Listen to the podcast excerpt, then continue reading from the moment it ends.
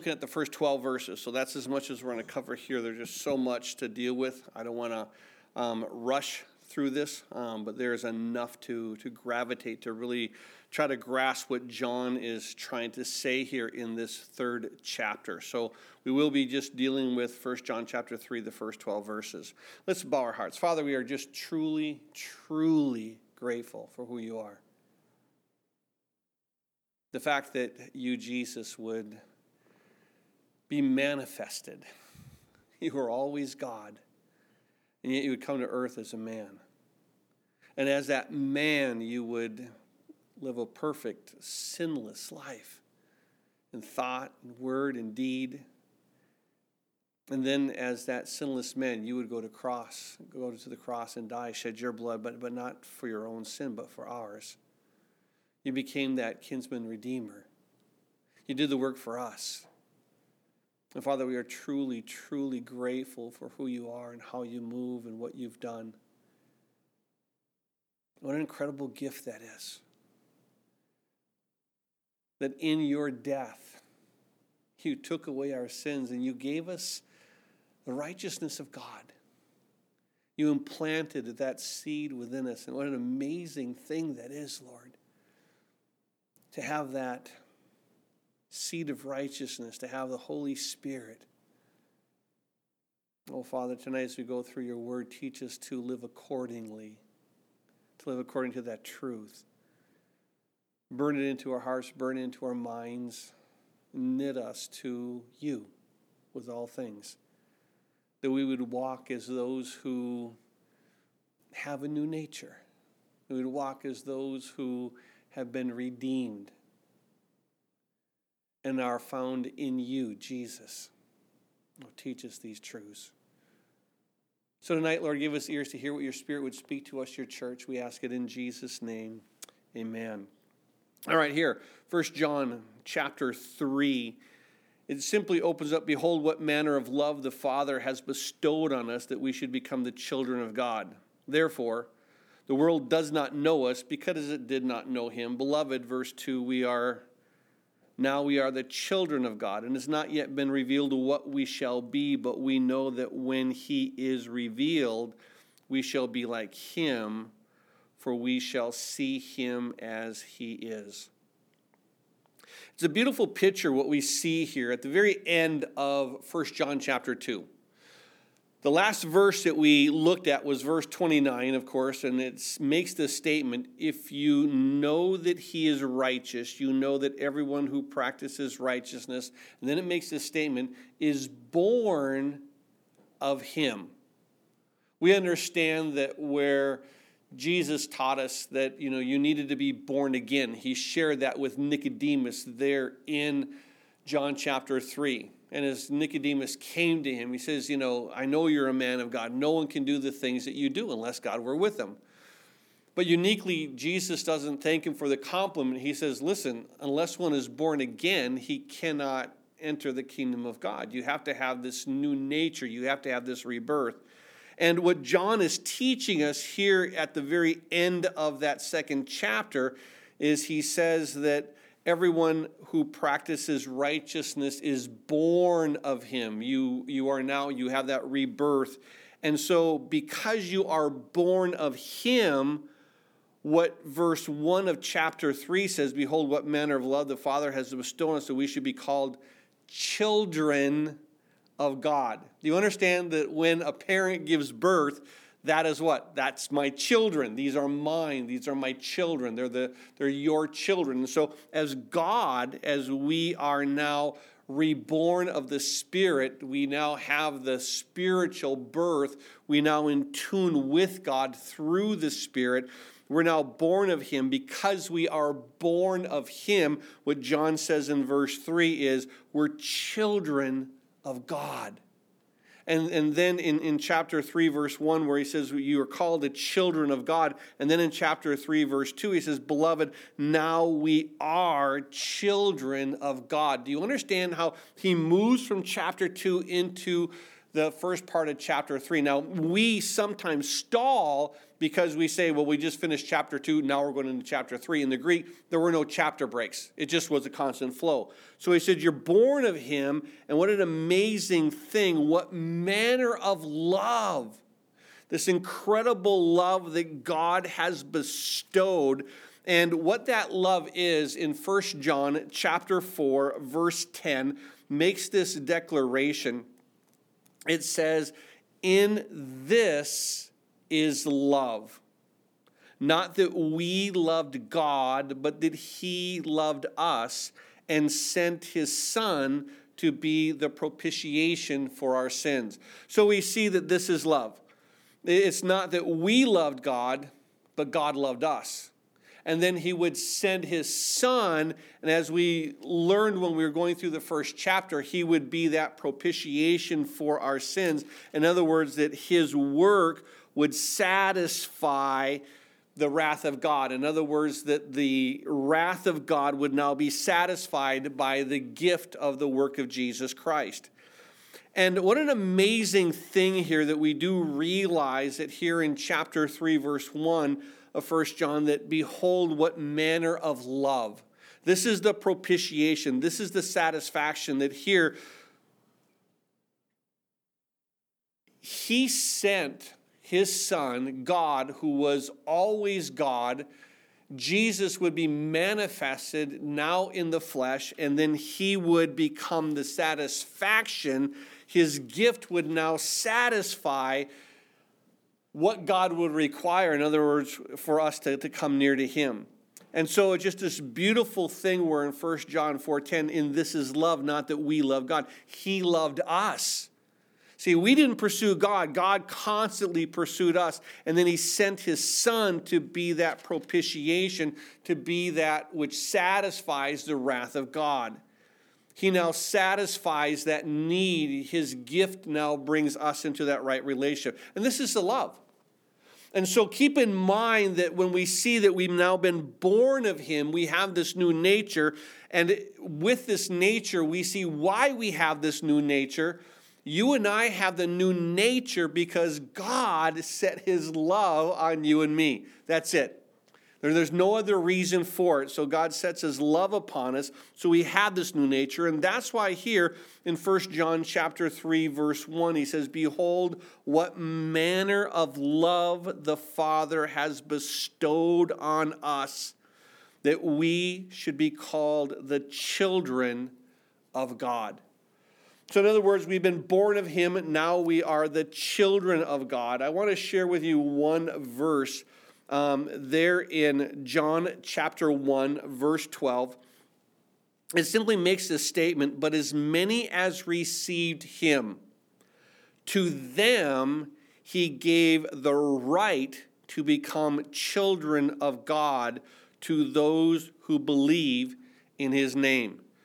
So, as you come to that point of receiving Christ, believing in his name, at that point, now you then become, you have the right to become the children of God.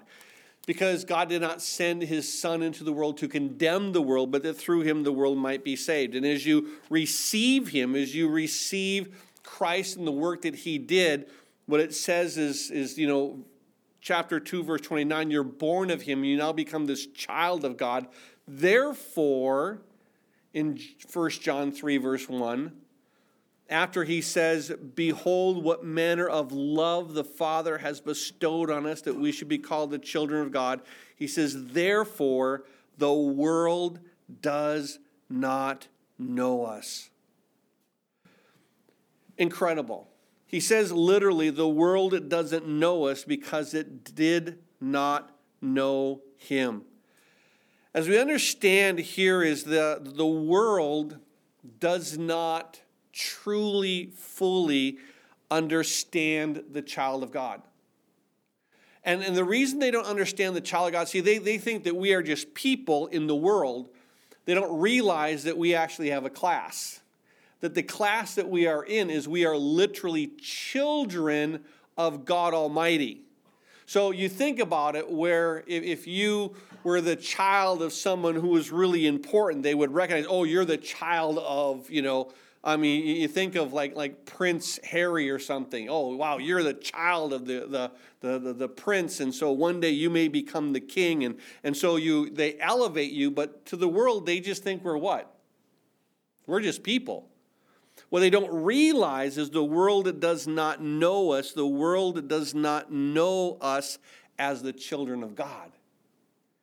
And this is a thing that the world itself, where they don't understand the true relationship that we have with the Father because they don't understand the relationship. They don't understand how, how intimately God loves us, how intimately He watches over us, how, how wonderfully He protects us. And they don't understand because sometimes just the, the, the grace of God and the long suffering of God chooses not to act initially. What, here's a, a perfect example there in the book of Acts, chapter 9, there was a man by the name of Saul of Tarsus. We know him as Paul the Apostle. He'll get a new name change. When he was initially there called Saul of Tarsus, the name Saul literally has a translation, the sought after one. He was sought after. Paul has a whole different connotation. The, the definition of Paul, the, the little translation is little.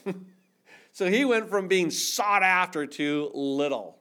And, and I love that idea because here, Saul, it says in Acts 9 1, still breathing threats and murder against the disciples of the Lord, went to the high priest, asked the letters to, from him to the synagogues of Damascus, so that if he found any who were of the way.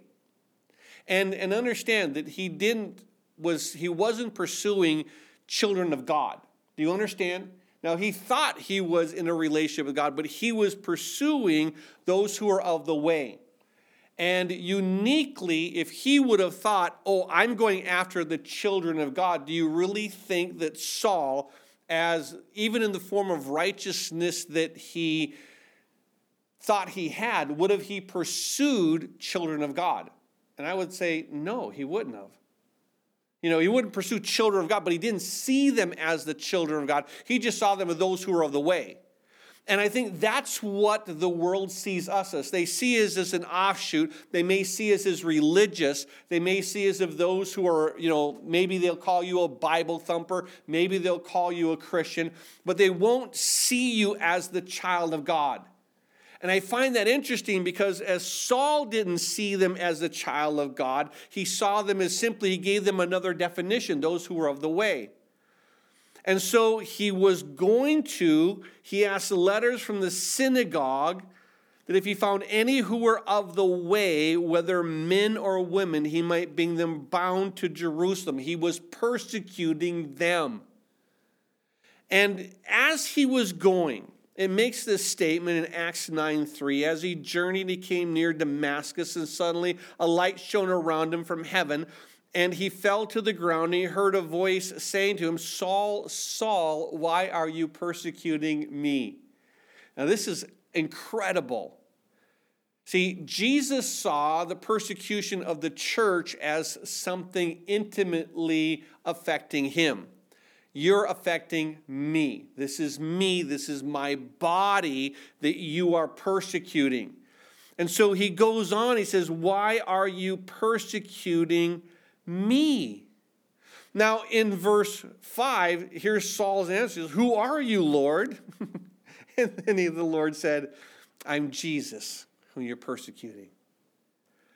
I want you to see that so often what happens now is this.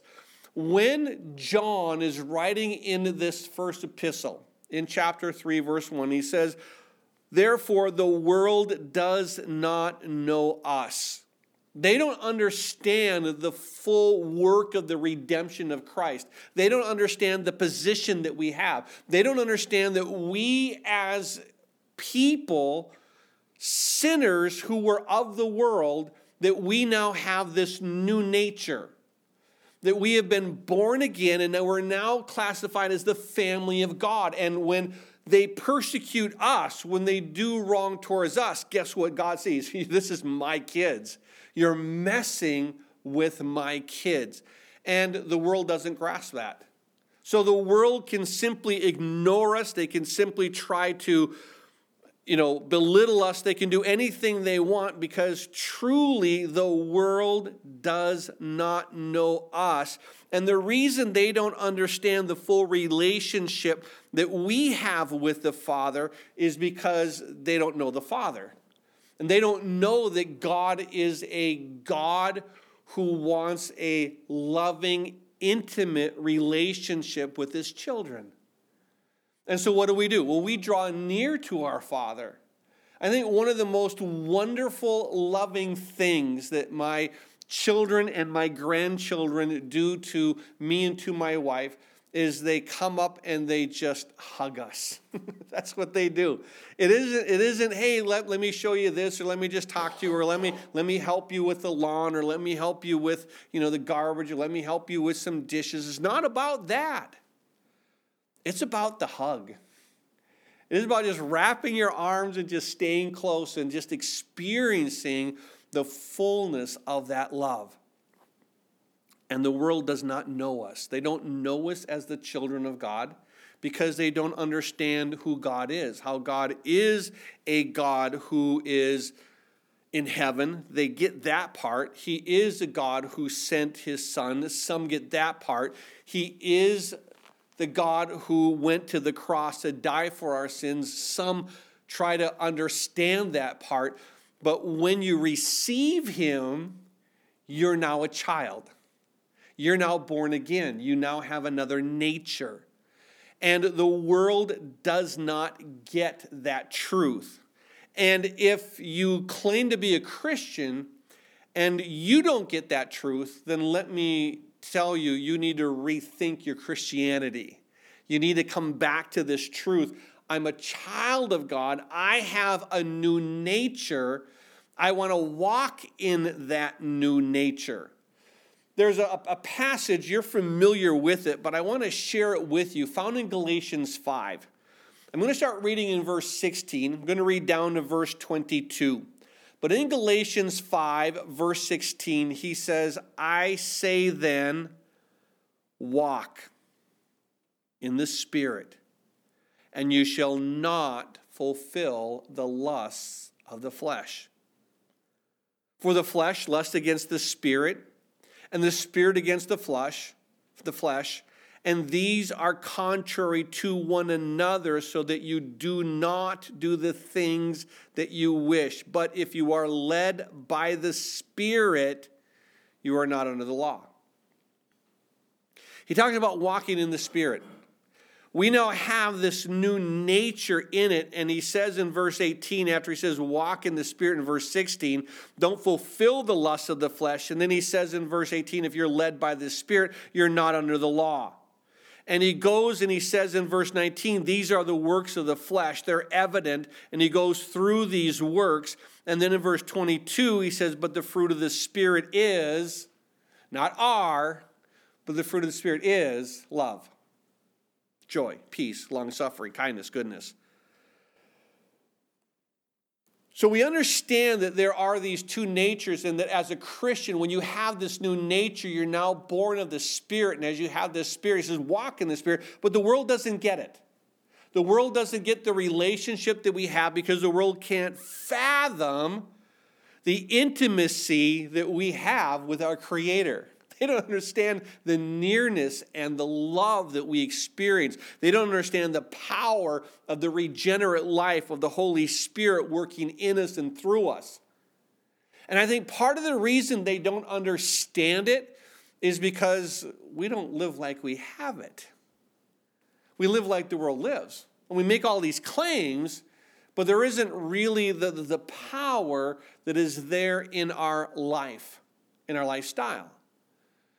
In other words, we, we talk to talk, but so often we don't walk the walk. Do we walk the life that is regenerate? Do we walk the life that says, I'm abiding in Christ?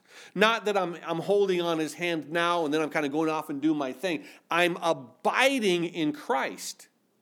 When you abide in Christ, think about what, what that actually means is abiding in Christ. When you are abiding in Christ, and when you are abiding in intimacy with Christ, how much does sin come into your mind?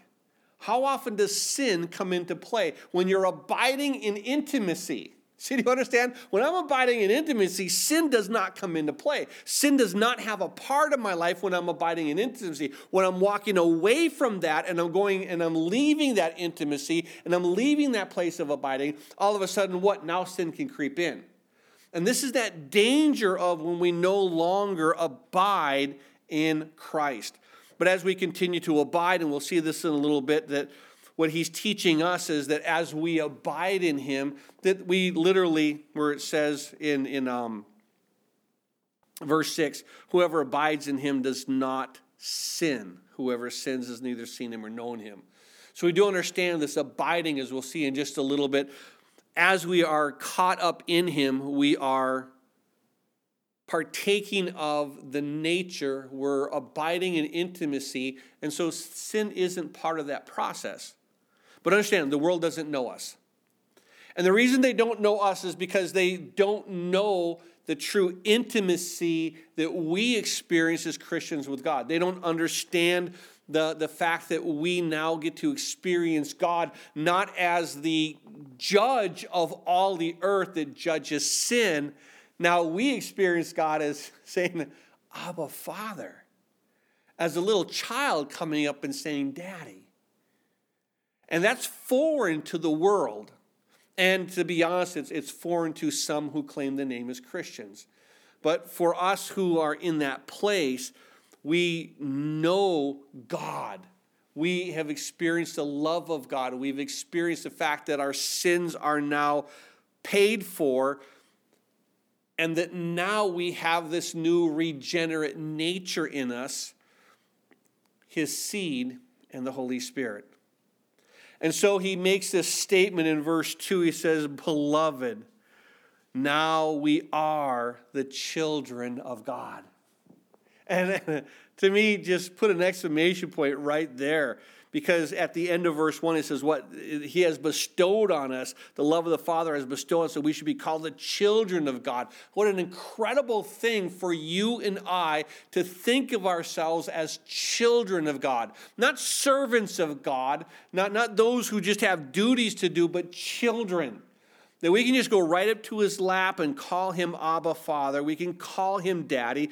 But, beloved, now we are the children of God. We are this. God has made that happen. And he says this, and it has not yet been revealed what we shall be. But we know that when he is revealed, we shall be like him, for we shall see him as he is. Verse 3 And everyone who has this hope purifies himself just as he is pure. So he recognizes this. There in verse 2, he calls us the children of God again, but it says it's not yet been revealed what we shall be. In other words, I hate to say it, as Christians, we're not what we want to be.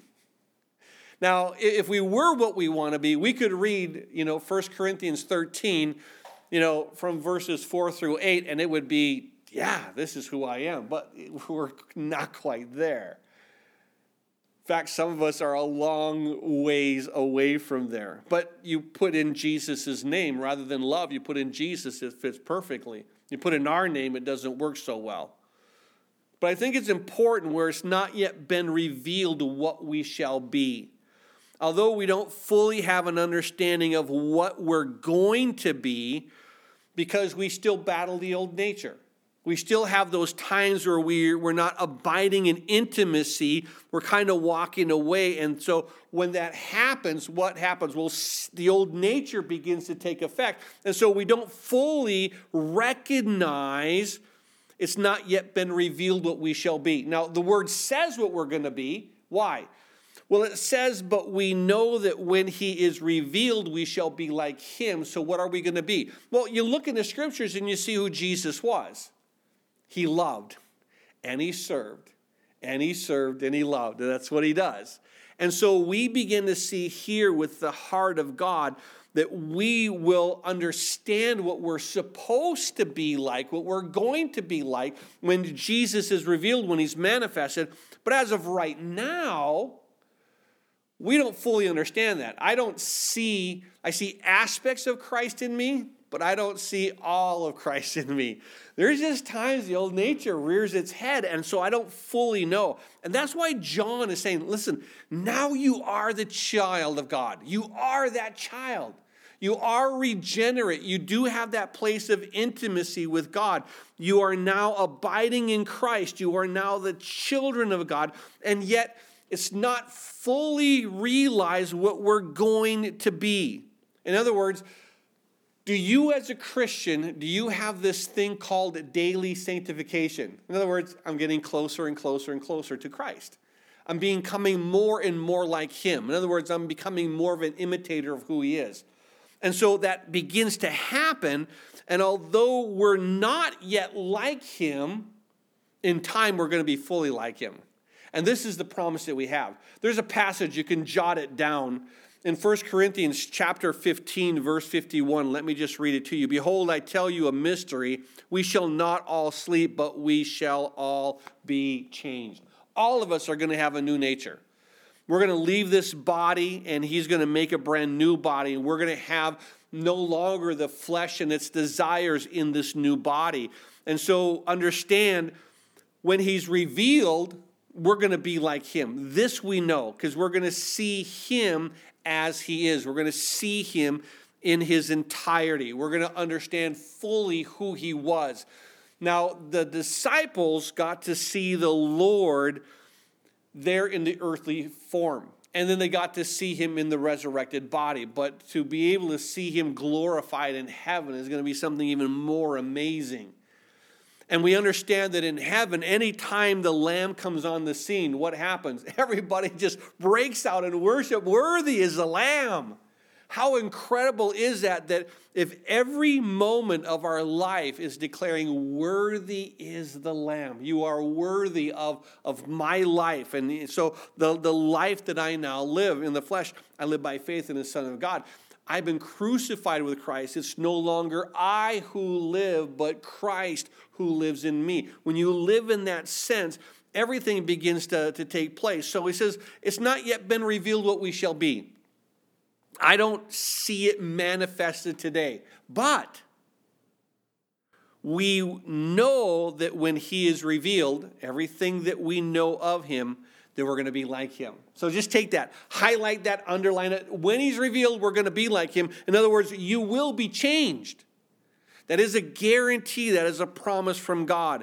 And so we have this hope, we have this promise. Take that promise and make it a part of your life. And then he says this in verse 3 And everyone who has this hope, the hope that we shall be like him, when we see him as he is, we shall be like him. So everyone who has this hope, what happens to this, although we're not like him right now, oh my, do I want to be like him. And this is what we are as Christians. We live a life of wanting to be like him. In order to be like him, we have to live a life of intimacy with him. And so he goes on, he says, Listen, everyone who has this hope, the hope that we shall be like him at the end of verse 2, purifies himself. I go through a process of sanctifying. In other words, I go to the Word and I let it wash me. I go to the Holy Spirit and I ask Him to transform me. I ask Him to make these words my life. I don't want them to be just something that I know, I want them to be something that I do.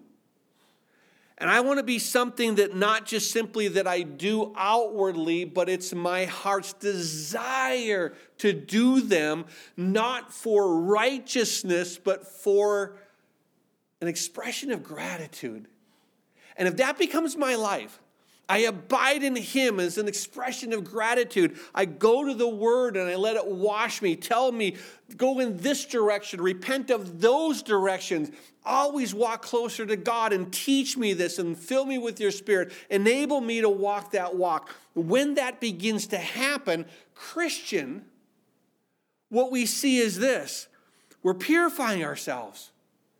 And as we purify ourselves more and more and more, we begin to understand that this is not something that I do in myself. It's something that the power of the Word, the power of the Holy Spirit does in me.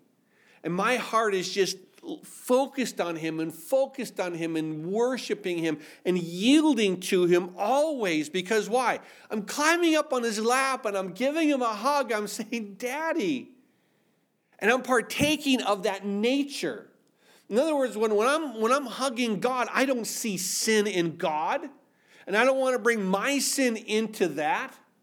When I'm looking at the purity, this is what I want. And so we see verse 3 although, although we are not like him, we want to be like him. And I think as we become to this point, that's why it says everyone who has this hope in him, they purify themselves just as he is pure. And so keep in mind that as we're, we're doing this, we begin to see that amazing heart of God. There's two passages that I do want to share with you. The, the first is found in 1 John chapter 3, verse 6, where it makes this statement Whoever abides in him does not sin. Whoever sins has neither seen him nor knows him. Verse 9 of 1 John chapter 3 says, Whoever has been born of God does not sin, for his, that is God's seed, remains in him, that is whoever is born of God, and he, that is whoever has been born of God, cannot sin because he has been born of God. Now it's interesting how verse 6 and 9 literally says, You don't sin. You just don't sin. And, and this is kind of where verse 3 comes in in this passage is what? You don't want to sin. Do you understand? You purify yourself. You're, you're walking in a direction that God is well pleased. Now, when you look at verse 3 and you look at verse 4, you see this statement Everyone who has this hope in him purifies himself just as he is pure. Whoever commits sin also commits lawlessness, and sin is lawlessness we begin to see, says, if every, everyone who has this hope purifies themselves. So there's some that is purifying themselves. And then notice what verse 4 says whoever commits sin. It's almost that opposite of purifying, it's the opposite of righteousness. You have those that are purifying themselves, and you have those that are what? Walking in sin. So you have those that are walking towards God, and those that are walking away from God in the flesh those who are abiding and those who are not abiding, those who are experiencing intimacy and those who are not experiencing intimacy. And so he brings this great division. And it's a division that we as Christians, we understand that. Sin and intimacy do not mix. They just don't. Now, righteousness and intimacy, that mixes. Now, now, now sin and frustration, sin and feeling distant from God, see, that's where it mixes. But you can't have those that are purifying themselves walking to God and those who are sinning walking away from God. Because he makes this statement whoever sins commits lawlessness. And I think it's important to recognize that so often what happens is the, the world itself seeks to lessen what sin is. And, and it, it's just true. See, we see sin, God sees sins as what? Well, he says, the soul that sins shall die. That's what God sees. And the world sees it what? Eh, it's okay. Don't worry. It's just a, a flaw, it's just a mistake. It isn't any big deal. And so often, what the world has been doing is it begins to whitewash the terms of sin. In other words, rather than saying that um, I am giving myself over to pharmakeia, in other words, that I'm sinning, that I'm, I'm, I'm uh, either I'm, I'm, I'm, a drunkard, and we say, no, you're just, you know, you, you have an addiction. really? That's all that is? And it used to be where they would say, you know what, you are an adulterer, you are an adulteress, and eh, adulteress, and now we say what? Oh, you've had an affair. You understand? It's, it's a little thing now, it's an affair. And God says, oh, no, it's not. You understand the woman that was caught in the very act of adultery, we're going we're to stone her. This is what the law demands. And I think it's interesting that the world wants to whitewash the sin. And it wants to make it something less than what it really is. And, and this is what it, God, through John, says whoever commits sin commits lawlessness. You have broken the commands of God, thus, the soul that sins shall surely die. The wages of sin is death. And so when we see this, the world is trying to lessen it. The world is trying to say it's not as bad as God claims it is. So you can lie and you can steal and you can covet and you can do all those things, and it's not that bad.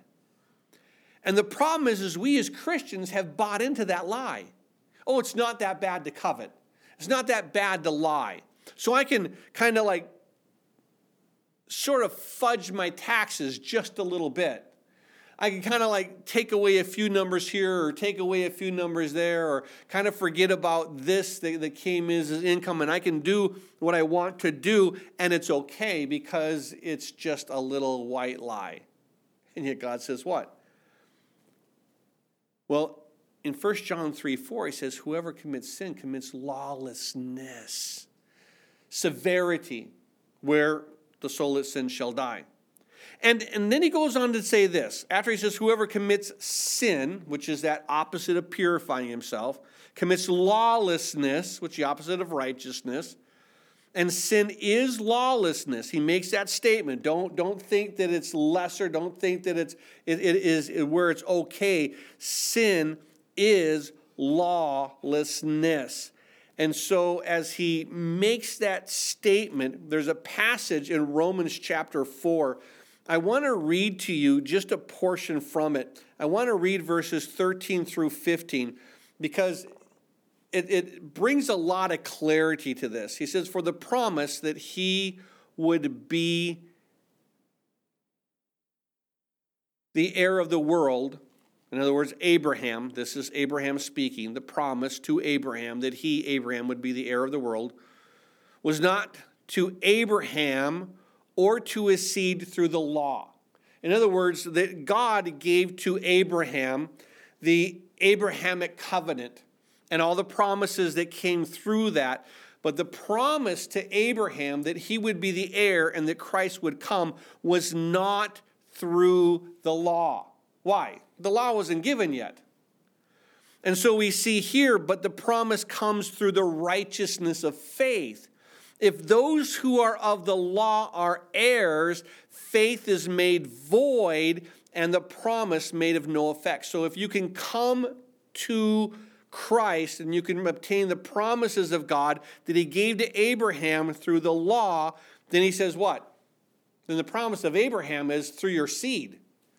You understand? It's, it's through me and my love for you and my promise through you, this promise of God, this covenant, was not through the law, because if it was through the law, then it was void. In other words, it wasn't just to Abraham, it's anyone who does the law. And he says, in the promise made of no effect. Verse 15, for the law brings about the wrath, for where there is no law, there is no transgression. So we understand that what we're seeing here, he says, whoever commits sin commits lawlessness. You have committed a transgression against God. And the way that God looks at it is it says it brings about the wrath of God. In other words, when Jesus went to the cross, he took our sin. What did he experience? The wrath of God, the wrath that was due to me and to you, was now poured out upon him. And this is why we begin to see here where it says, listen, whoever commits sin, and don't whitewash it, don't lessen it. You also commit lawlessness, and sin is lawlessness. And you know, verse 5, that he was manifest to take away our sins and in him there is no sin. Now, this is beautiful because we see here that, that he, Jesus Christ, he came to the earth as a man, he was manifest, and he came for one reason to take away our sin. And, and this is what we begin to see. Remember that passage we read in 1 John 4:10? And this is love, not that we loved God, but that He loved us and sent His Son to be the satisfaction of the wrath of God. He was now that propitiation for our sins. And this is why we see here, we know verse 5 of, of 1 John 3, that he was manifest to take away our sins, and in him there is no sin. So understand that you're abiding in him, you're abiding in what? In sinlessness. You're abiding in the light, you're abiding in the truth. And so we see here, he was manifest to take away our sins. We no longer have those sins. In other words, he gave to us a new nature, and he says the old nature is dead. And so, as we look to this, he says, Now he was manifest to take away our sins. In him there is no sin. And then in verse 6, whoever abides in him does not sin. Whoever sins has neither seen him nor knows him. So, at this point, what we see is John is trying to say, if you abide in him, you do not sin. In other words, as we were saying earlier, that sin is never a part of the experience of intimately abiding in Christ. It's never a part of it. And so we see here that when you abide in Him, verse 6, you do not sin. I want to read you one portion. We covered this not too long ago in 2 Peter chapter 1. I want to start reading in verses 4 and I'm going to read all the way down through verse 9. So 1 Peter chapter 1 verses 4 through 9. Peter makes this declaration, by which have been given to us exceedingly great and precious promises. So we understand these promises, and it all comes through knowing Christ, abiding in him. But they've been given to us great and exceeding precious promises that through these you may be partakers of the divine nature, having escaped the corruption that is in the world through lust. So you can be a partaker of this divine nature. You could be experiencing the very nature of God because He's pulled you out of the corruption that is in the world. So you're no longer part of that world system that is there in its lusts. So he's, you've escaped the corruption that is in the world through lust but also for this very reason, because you've escaped that corruption, he says, giving all diligence, add to your faith virtue, to virtue knowledge, to knowledge self control, to self control perseverance, to perseverance godliness, to godliness brotherly kindness, and to brotherly kindness love. For if these things are yours and abound, you will neither be barren nor unfruitful in the knowledge of our Lord Jesus Christ. For he who lacks these things, in other words, when you're not abiding in that nature that you've been given, he who lacks these things is short sighted, even the blindness, and has forgotten that he was cleansed from his old sins. So you've had all your sins forgiven, and what he says is this if these things are yours, verse 8, you will neither be barren nor unfruitful. And I love the, the part of this because we begin to see here that he makes this point. He says, if you add to these things, you will not stumble. And I think this is really the key to where we as Christians recognize that in this new nature, this is what we're a part of. And that's why in verse 10 here of, of, of 1 Peter chapter 1, he says, Therefore, brethren, be even more diligent to make your call and election sure, for if you do these things, you'll never stumble. And this is what John is saying. He says, Whoever abides in him doesn't sin. When you are abiding in intimacy, sin is not a part of your, your lifestyle. When you aren't abiding in intimacy, sin is a part of that lifestyle. And he says, Whoever abides in him does not sin. Whoever sins, if you are, are abiding in sin, you've neither seen him nor have known him. The Amplified Bible puts out verse 6 in a very unique way. Because of the present perfect tense of the verb, it talks about a continuation.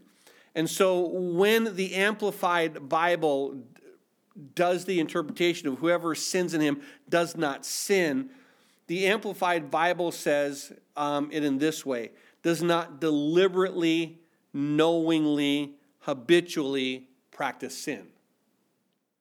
So you, when, when you're abiding in Him, sin is an issue. But when you're not abiding in Him, sin is an issue. And so keep in mind that as a Christian, are you going to sin? Ever. Well, keep in mind, we don't see yet what we're going to be, but we have hope that when He's there. I, I want to read to you two verses. Uh, the first is found in First John chapter 1. And the, the first one that I want to read is verse 6, and then I want to read verse 10. But in 1 John chapter 1, verse 6 says, If we say we have fellowship with him and we walk in darkness, we lie and do not practice the oh, verse yeah, verse 6. If we if we lie, let me get this straight.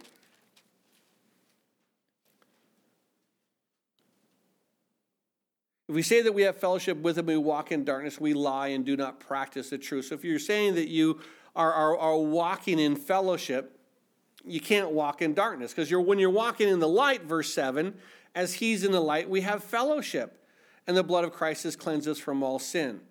And so we, we do see here that if you're walking in that fellowship. Now, in verse 10, it says this If we say we have not sinned, we make him a liar and the word is not in us.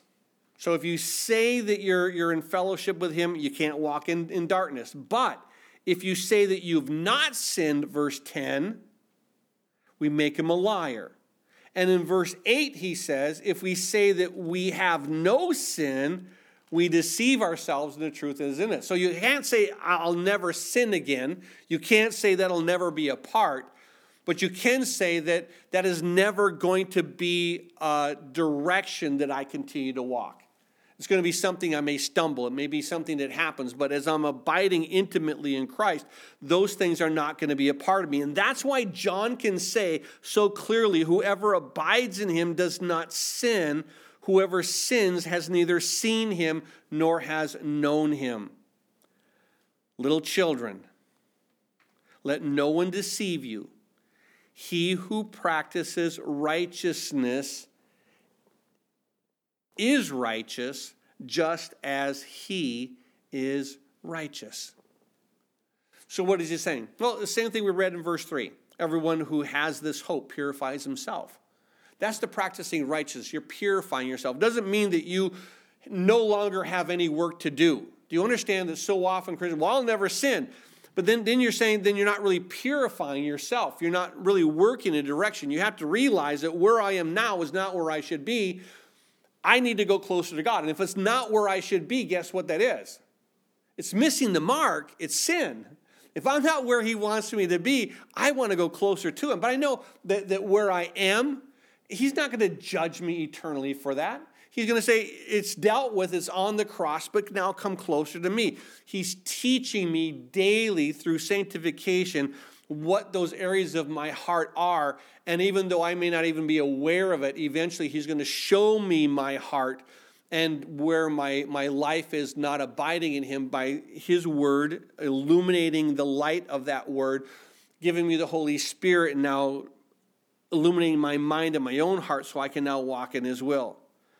And that's why I love this passage because in verse 6 and 7, whoever abides in him does not sin. Whoever sins has neither seen him or known him. In other words, if you can sin and abide in it, then, then you don't really you don't know him you're not seeing him you're not experiencing intimacy with him so little children let no one deceive you he who practices righteousness is righteous so as you're walking in that direction, guess what? You have confidence to know that my what I was yesterday doesn't count against me. And this is what I love. He who practices righteousness is righteous.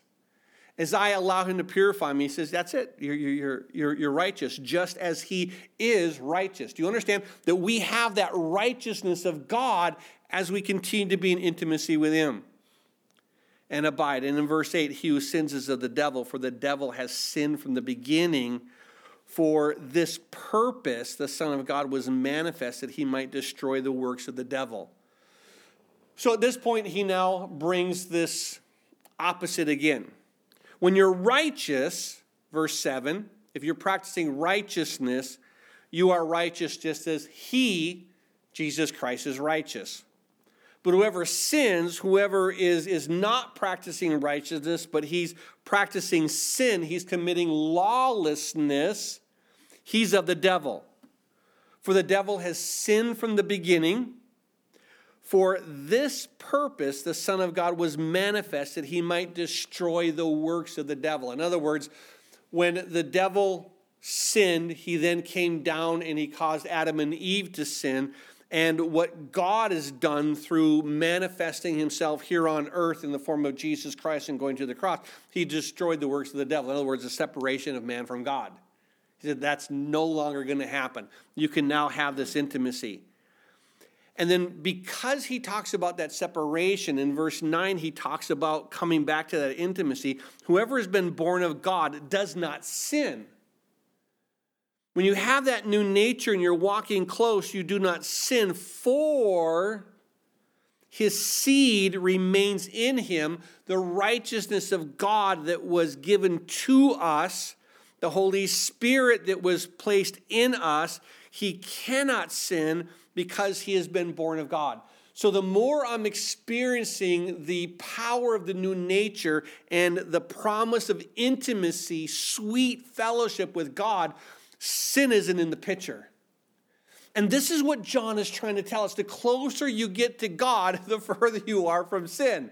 The further you walk from God, the closer you are to sin. And keep in mind that whatever direction you're turning, is where your eyes see, and where your eyes see is where your heart begins to follow. So keep your eyes set on Christ, keep your direction walking towards Christ, and then you, you won't be walking in the direction of sin. You'll be constantly being purified. You'll be constantly being sanctified. And I love what he says here in 1 John 3 9 whoever's been born of God, he does not sin. And, and, and this is what we, we talked about. Remember where we shared at the end of, of chapter 2, verse 29? If you know that he is righteous, you know that everyone who practices righteousness is born of him. Being born and then being that child of God in verse 1, being the children of God there in verse 2.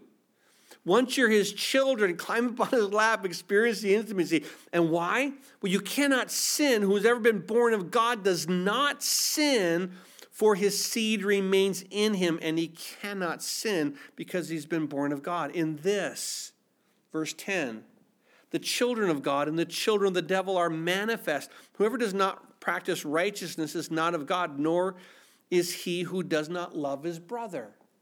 So we begin to see this. John now brings another level to this intimate relationship you have with God. And the intimate relationship that you have with God is twofold. One, just drawing near to God, drawing near to God, and realizing what He's done in you. In other words, I'm going to come to you in intimacy, I'm going to come to you closely, and I'm going to stay with you in intimacy. That's what He's done with me. But here's the, the, the, the kick John goes on to say, remember in verse 8, he who sins is of the devil? And then he says in verse 9, who's ever been born of God does not sin. So he's saying, you got Satan, you got the children of God. But he says this in verse 10 In this, the children of God and the children of the devil are manifest. Whoever does not practice righteousness is not of God. So, in other words, when you're, when you're walking close to God, you're His when you're no longer experiencing that intimacy with fellowship, the enemy has a way of, of just confusing you, and you can't say, I'm of God. You're now, Am I of God? Am I going to heaven because I'm not abiding in intimacy? But he says in verse 10, In this the children of God and the children of the devil are manifest. Whoever does not practice righteousness is not of God. And then he says this Nor is he who does not love his brother. Now, this is that second layer that comes on here.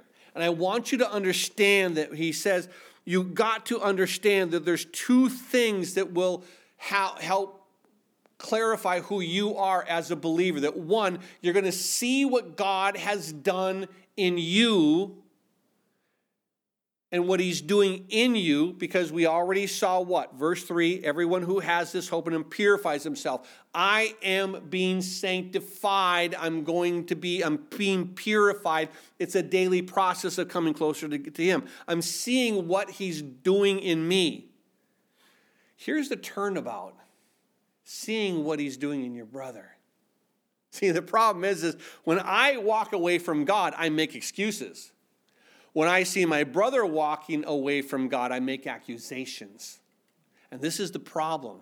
And as Christians, there needs to be this twofold work. One, recognizing what he's done in me. Lord, I know what you're doing. You're purifying me. You've made me a child. I have intimacy with you. And then what?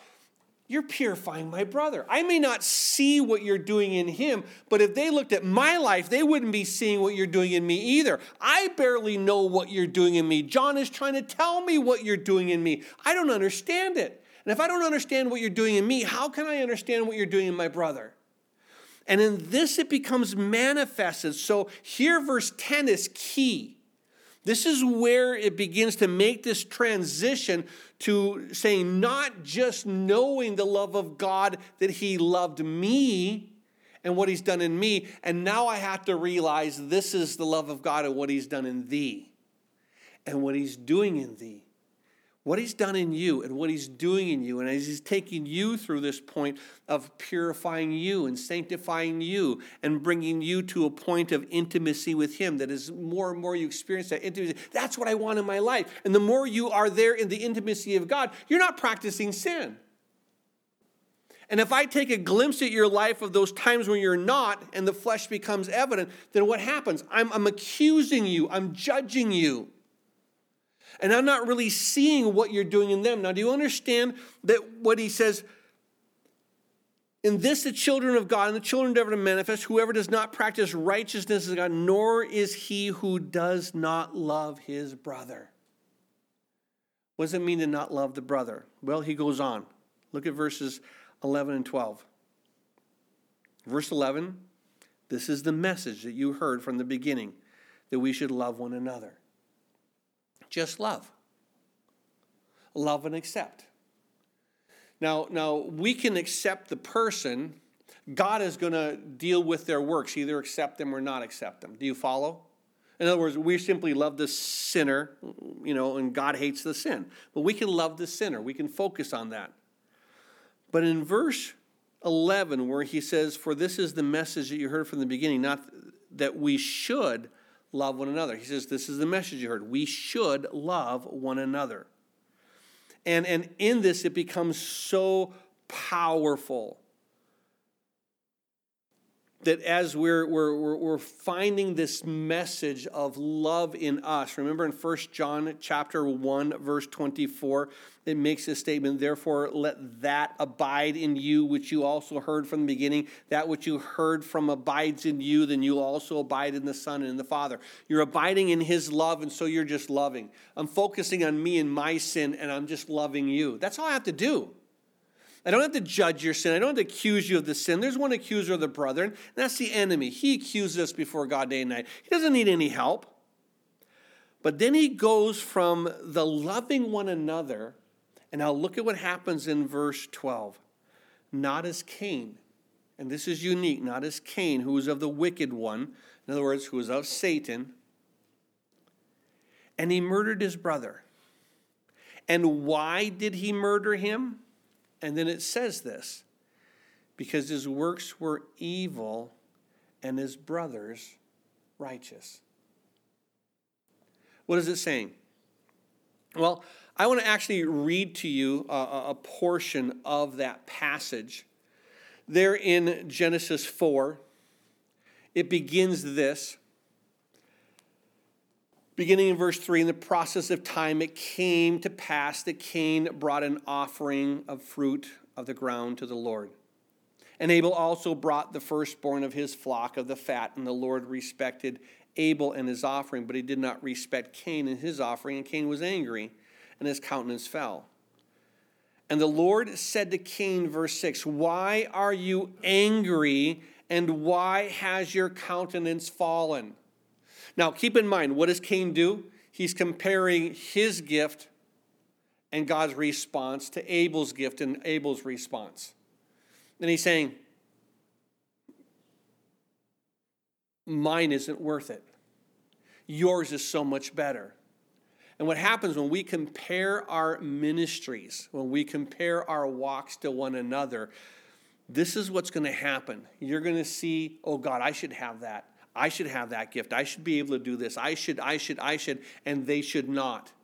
And when you begin to judge, when you begin to look at a brother and you begin to say, you know, what they have, they shouldn't have. Now, keep in mind, it's God who did the judging.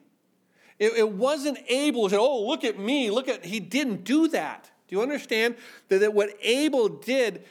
Abel wasn't of the wicked one. Cain was of the wicked one. Cain was the one who was judging. Cain was the one who in his wanted to be superior. He was saying, I want my work to be better than your work. I'm upset that my work isn't as good as your work.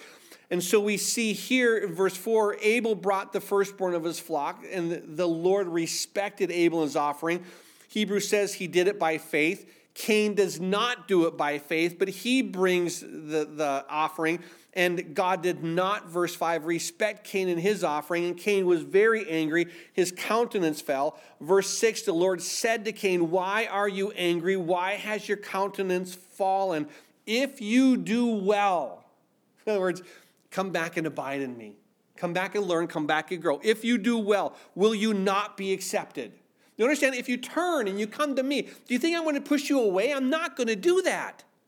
If you come to me, you will be expected. And if you do not do well, if you continue in this path, notice what the Holy Spirit speaks through Moses here in Genesis 4, verse 7. If you do not do well, if you do well, will you not be accepted? And if you do not do well, sin lies at the door, and its desire is for you, but you shall rule over it. Don't give in to the lusts rule over it. Verse 8 Now Cain talked with his brother Abel, and it came to pass when they were in the field that Cain rose up against his brother and he killed him. Understand judging, accusations, jealousies. Be careful that you don't look at your brother in a way that is other than how God looks at you. You need to do that. You need to love. And I think it's so important that, that we as Christians we need to get this. Because I'll tell you what, I think, to be honest with you, some of the greatest and harshest critics of sinners in the world are Christians. The ones who love them the least. I couldn't love you. I couldn't love you. But, but the Lord says what? He says, I'm, I'm not talking that, that when you disfellowship, that you disfellowship with the world. You got to be in the world. But now a Christian who claims it and they practice, they, they, those are the ones you got to back off from. But you need to be in the world. You need to be light to the world. And you need to be able to love the world and say, you know what? God, He sent His Son to forgive that sin. And, and if they ever say, Do you accept the sin? No, we don't accept the sin. I, I, I have to agree with what God says, and I'm going to agree with God. But I don't need to judge you for those sins. I don't need to not love you because of those sins.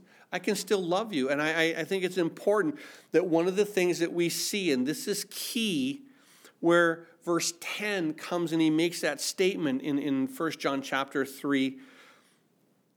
In this, the children of God and the children of the devil are manifested. One, Whoever does not practice righteousness is not of God. It, it, puts it very clear. And then he says, and nor is he who does not love, a, love his brother. There's this two tier understanding. You've got to know what God has done in you, and you've got to know what God is doing in your brother. And where the sin that your brother is in, is it forgiven or is it not? it is in Christ. And I don't need to judge it. No, if, if, they, if they come for counsel, yeah, I want to counsel. I want to bring them to the word. I want to bring them to the light.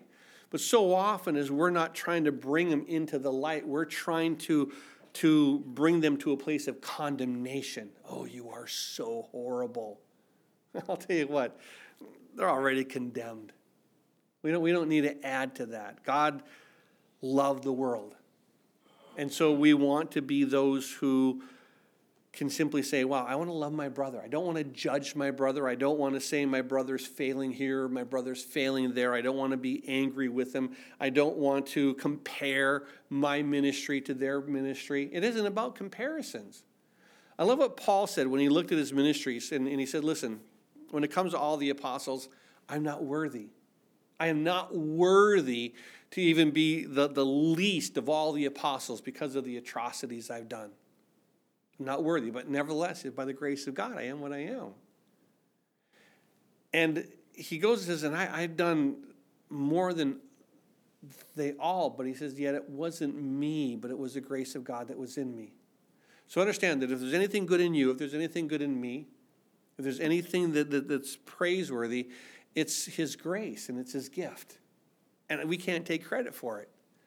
We can just thank Him for His grace and thank Him for the gift and then give that gift back to Him in a way of living a life of gratitude. Let me use this gift to draw others back to you. But it's important to make sure that, that this relationship that we have with God, one, Christian, please, please, please understand what it is to you. The world doesn't know it. They don't know us. They don't understand this intimacy. And sadly, so many Christians don't either. But if you do understand the intimacy, finally grasp the intimacy that He has with you, know this. The same intimacy with you is the same intimacy that He's given to your brother, to your sister. And the same freedom that He's giving them to work out their own salvation in the fear and trembling, in being drawn to the Lord and letting the Spirit do the work. Let that be our heart as Christians. Amen. Father, we are so grateful for this word. Only you would weave it in such a way that it makes just perfect poetic sense. And thank you, Lord, for speaking to us so clearly of the intimacy that we have in you and how when we are abiding in that intimacy and relishing that intimacy, we're not thinking about sinning. And so, so stay there. I know your spirit is telling you, stay there, stay in that intimacy. And if you find yourself wandering, go back to that intimacy. Know that, that if you come back, like he said to Cain, you come back if you do well, won't you be accepted? You're never going to reject us, Lord. That's just who you are. As we come to you in sincerity and truth, wanting intimacy with you and then teach us what it is to love our brother, not to judge them when they do the same things that we do. Oh my goodness, Lord, we have all sinned and fallen short of the glory of God. All of us have come to the place where there is none righteous, no, not one, and yet you've redeemed us, you've redeemed them. Help us to see you in the light of the sweet fellowship of the work of Christ. Help us to see our brothers in that light of what you've done in them and for them. And pray that they would experience the same intimacy that we do. Oh, do the work by your Spirit, we ask in Jesus' name. And all the saints of God said, Amen.